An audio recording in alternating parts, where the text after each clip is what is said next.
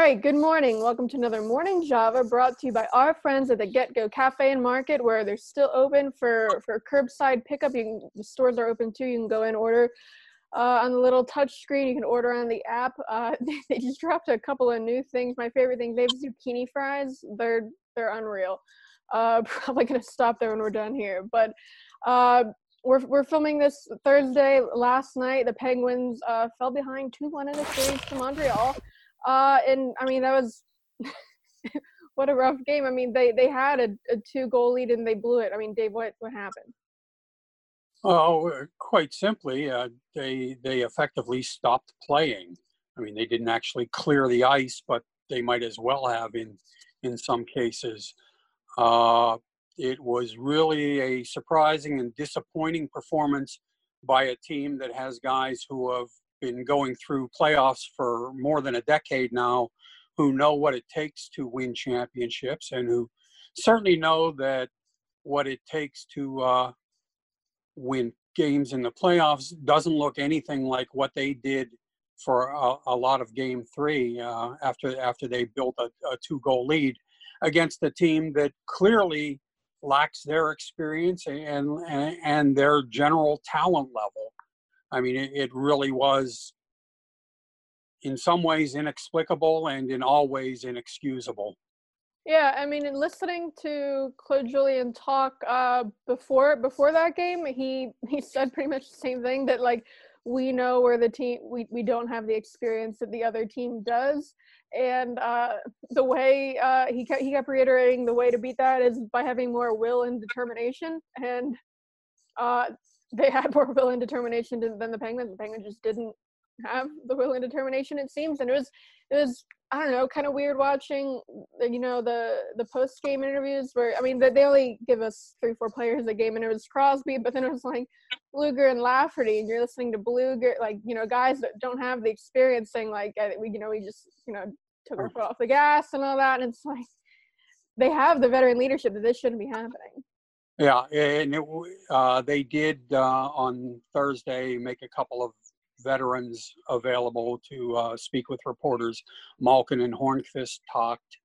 Um, but no, it was a bit surprising. You would think that after a uh, performance like the one in Game three, that they would bring their most prominent guys out to, you know, be held accountable. It, it really wasn't a place for young guys like Blueger and Lafferty to have to try to explain what they did and did not do uh, in in Game three. Yeah, and I mean, Crosby, after the game, he did speak and he did say much of that about how they really just didn't play the full game. And, um, I mean, it's – I don't – what what what needs to change to make that, that happen in, the, in uh, Game four? Because, I mean – have they played a full game of this series? Yeah, I mean, it. They are still quite capable of, of winning the series. Um, frankly, I think they're much more capable of losing the series than Montreal is of winning it. Uh, the Canadiens are up in the series uh, in part because Carey Price has played so well, in part because the Canadiens have, uh, you know, they... They've played with will and determination and performed just about as well as, as most of them can, but you can't overlook uh, how complicit the Penguins have been in, in where this series stands right now. Uh, there, there's no good excuse for them being on the verge of elimination against a team like Montreal. All right, Dave, when, when Sullivan spoke on Thursday, I know you, you asked about any potential lineup changes, and he said, uh, I mean, the same thing he's been saying every off day, that, like, if there were going to be any lineup changes, we're not going to tell you. We're going to hold that till game till game time. Um, I we we did see one change in Game three, sitting uh, Jared McCann for Sam Lafferty. Um, kind of surprising that was the first change made, even though, you know, the third line really didn't have an identity before, and I think Uh, Lafferty is good for that. What do, what do you think? What changes do you think happened for Game Four? And uh, I don't. Do you think that they, they keep that as the third line? Um, honestly, I don't know. I, I mean, I wouldn't be shocked if Evan Rodrigues would uh, get a shot there. Uh, clearly, they were very unhappy with Jared McCann, if you pull a guy out of a lineup after a, a win the way they did after game two, you know, it's uh, it's pretty obvious that, that you're unhappy with him. And, you know, Lafferty certainly went out and, and played with some vigor and, and, and some enthusiasm and, and threw his body around and, and that sort of thing. But, you know, it wasn't uh, particularly overwhelming performance on his part. So I, I wouldn't be surprised if uh, if Rodrigues would get a shot in uh, in game four. Uh, whether you know Sullivan will will go the drastic route and consider sitting a defenseman or two, possibly even changing his goaltender. You know, that's kind of hard to say. There are certainly risks involved in doing that. You know, in in the case of of Tristan Jarry, you'd be throwing a guy into an elimination game when he's never played a Stanley Cup minute in his life. Um, and certainly the uh, the two defensemen who would be the first guys to move into the lineup, uh, Juuso Riikola and Chad Ruhwedel, uh, aren't exactly brimming with Stanley Cup experience either. So, you know, you throw guys in on, on a stage like this and, and you're taking a gamble. But uh, more than a few guys certainly gave uh, Sullivan reason in game three to to consider uh, replacing them. Yeah, I mean, looking at the third line in game three, uh, so Sam, the first goal, the Shea Weber goal, uh, the third line was on the ice for that. Uh, both, a lot of guys looked bad on, on that play. I mean, the, the two defensemen, um, Johnson and Schultz, I mean, it started because Johnson f- fumbled the puck and sent the, the play going the other way. Um, and then they switched assignments in the middle of it. But then you look at the the third um, the third line that was on the ice. Uh, Lafferty and Marlowe kind of abandoned their assignments too. They uh, over backchecked was uh, it's, it's the term Sullivan's been using. I don't he, he didn't say it about last game, but that's what happened. Um, and then uh, we saw Sam Lafferty didn't get a whole lot of playing time the rest of that period, and then like the first half of the second. So. Um, I mean, if you can, you know, kind of bench Lafferty for a little bit for, for that mistake, I, I think Marlowe um, probably should get the same treatment. I'd like to see Rodrigues, Lafferty, and Hornquist as the third line. I think that's your best bet at getting that third line some kind of identity other than just being the leftover forwards that have nowhere else to play. Um, And then, I mean, like you said with the defense, I mean, the third the third pairing has been awful. I mean, they've been on, on the ice for – what, all but two even strength goals uh, this series, I think. And uh, if you look at like the, the the advanced stat numbers, like the uh, um, like the expected goals, I mean, it's like eighty percent in like Montreal's favor when they're on the ice. It's, they, and it, it sounds like piling on. I know whenever you, you bring up, you know, Johnson or just that pairing in general, it sounds like piling on, but it's not, it's not like um, when you're focusing on like, you know, game one and or just one goal, it's like they're on the ice, well, The, there's not, a body of work at this point. Yeah, it's like series. I mean, Jack Johnson had a pretty solid season. He did some good penalty killing for them. All in all, I'd say he, you know, finished the season on on the plus side in in terms of a review. But he's had a bad series. Justin Schultz has not had a good series. Again, you know, do you replace them with guys who have uh, little, if any, playoff experience when when you're facing elimination? Um, you know, the flip side of that is, could uh, Riikola and or Ruhwedel be that much worse? Yeah, and I mean, just looking like at just the mistakes they've made and like the, just the percentage of goals that have gone in while it's them on the ice, um, at some point it stops being a coincidence and it just, you know, they they keep screwing up. Uh, and I, so we, we talked, you know, Johnson on the penalty kill, Montreal's power. So like Montreal's scored power play goal all series. Uh, their power play is really bad. I don't think that's so much an indication of how great the penalty killing has been. I mean, you look at what they did in exhibition against Toronto, they went like oh for five and they like allowed two goals. So if anything, their power plays look better against the Penguins because uh, they haven't allowed any shorthanded goals. So I don't think Johnson's role in the penalty kill is that important at this point. And then, uh, I mean, Schultz hasn't looked that great on the power play, but if I don't know who would who would take his spot because Sullivan does like uh, switching between Letang or Schultz, whoever's fresh. So I think you need two um, defensemen who are able to play in, in, on that top unit. So I don't know. I, I I would scratch Johnson first just because of special teams and because he has looked worse than Schultz. Um, and I mean, they have three three lefty defensemen in the bubble. They have Riikola, uh, P O. Joseph, and, and Churchman. I don't think Churchman looked that good in camp. I think he's the bottom of your list. I mean, so. yeah, uh, um, I... yeah. I mean, I'd I'd, I'd go Riikola. I'd go Riikola Schultz. I wouldn't scratch both. Do you agree? Um, yeah, I don't know, and I, I guess we'll find out uh, on Friday just how much of a gambler Mike Sullivan is willing to be. Yeah, well, and just to touch on the goaltending, um, if they are going to win. Uh, and get out of this these series, they're going to play back-to-backs because game game four is on the seventh, game game five is on the eighth. Um, so you figure Jarry is at least going to come in at some point because, I mean, if they don't make the switch next game, what, are they going to play Murray back-to-back? Um, I would I, I'd put I put Jarry in game four too, just um, you, so Murray doesn't have to finish the series, and just because Murray has not looked that good. Yeah, I mean, I, I would not replace Murray uh, just because there are back-to-backs. I, I, I think that especially after the long layoff uh, because of the pandemic, that a goaltender could be, you know, reasonably expected to play, you know, five games in, in eight days, especially when, you know, Murray hasn't exactly been worked to death to this point in the series. Um, if I were to make a change in goal, it would be based more on performance than, than on the schedule.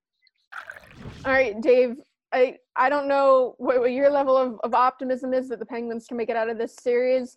Um, I mean, I'm I'm on the fence. They have, so they have to win the, the next two. They have to win two straight back-to-back to get out of this series. What is your level of optimism that they will just make it out of this, this play-in round?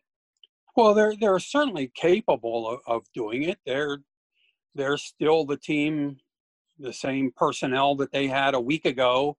Montreal still has the same personnel that it did a week ago when the Penguins were considered overwhelming favorites uh, to win the series. I don't know if you could find anybody outside of Canadiens players' immediate families who expected them to be the, the team to come out of this series. So if the Penguins would play the way they're capable, there's no question that they're capable of uh, of winning the next two games. They are the better team, but the better team has to perform like it, you know, in, in order for that to matter.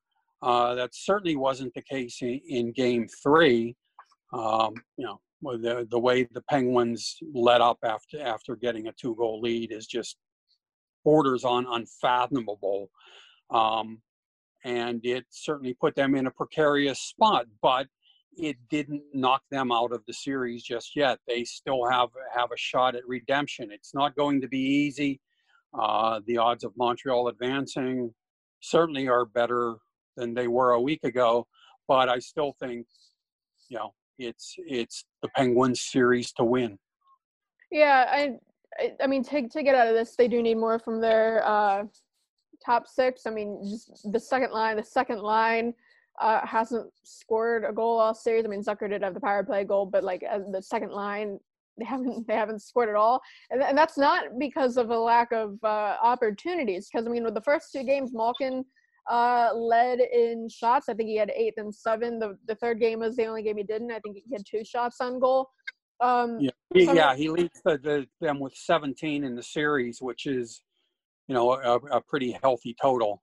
Yeah. So, I mean, they, they're getting those opportunities. They just aren't going in.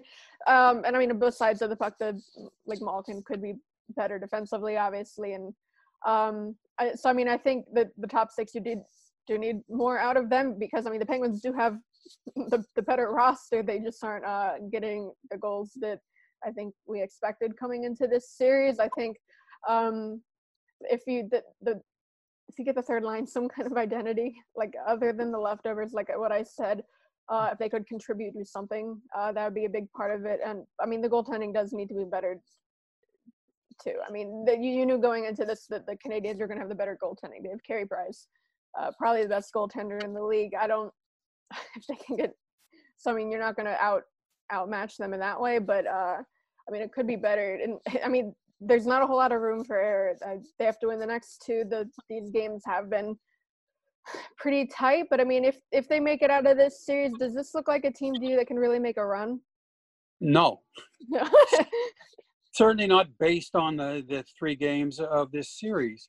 I thought going into the postseason that, that the Penguins were a team that was capable of winning a series from any opponent, um, that no team would want to play, but that was, would not be capable of putting together four consecutive, or in the case of this year, five consecutive series victories, you know, to, to win a cup. Um, as it is, they've looked more like the team that only qualified for the postseason because of an expanded field due to the pandemic, um, which is in, in reality is, is how Montreal got there. Um, any team, no matter how much talent or experience you have, if you don't take advantage of it, it's, you know, it really doesn't matter. And for a lot of this series, Uh, the Penguins haven't. There, you know, there have been times when they've dominated the, the way that they should be able to, given the, uh, you know, the the makeup of their team as opposed to Montreal's. But that hasn't been the case nearly as often as it should be or as it needs to be.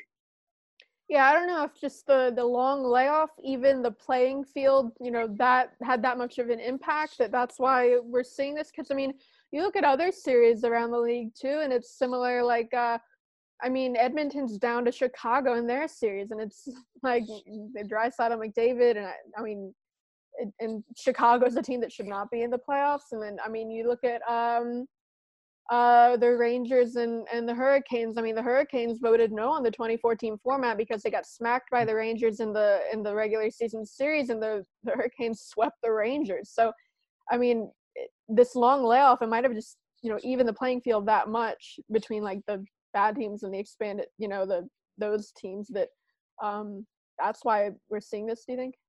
Well, it, it could be. I mean, nobody knew how individual players or individual teams were going to fare in, you know, under these circumstances, because we've never seen anything like these circumstances.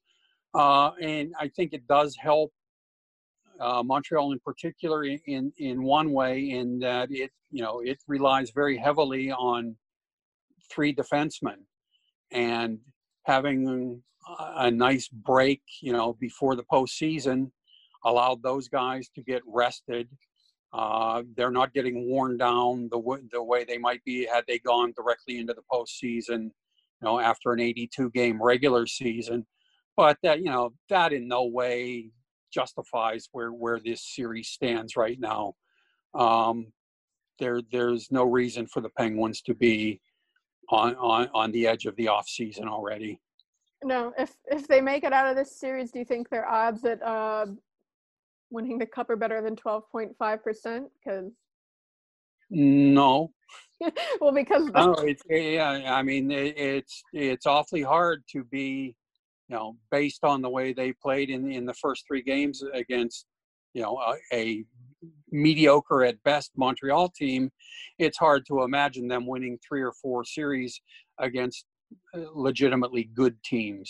Yeah, I mean, because twelve point five percent, that's, if they don't win these next two games, that's their odds at Alexi Lafreniere uh, for the number one pick, uh, which, I mean, going into this, I don't think that was on anyone's radar that they could be in the hunt for the number one overall pick. But I mean, um, the odds don't seem that, that too far off right now.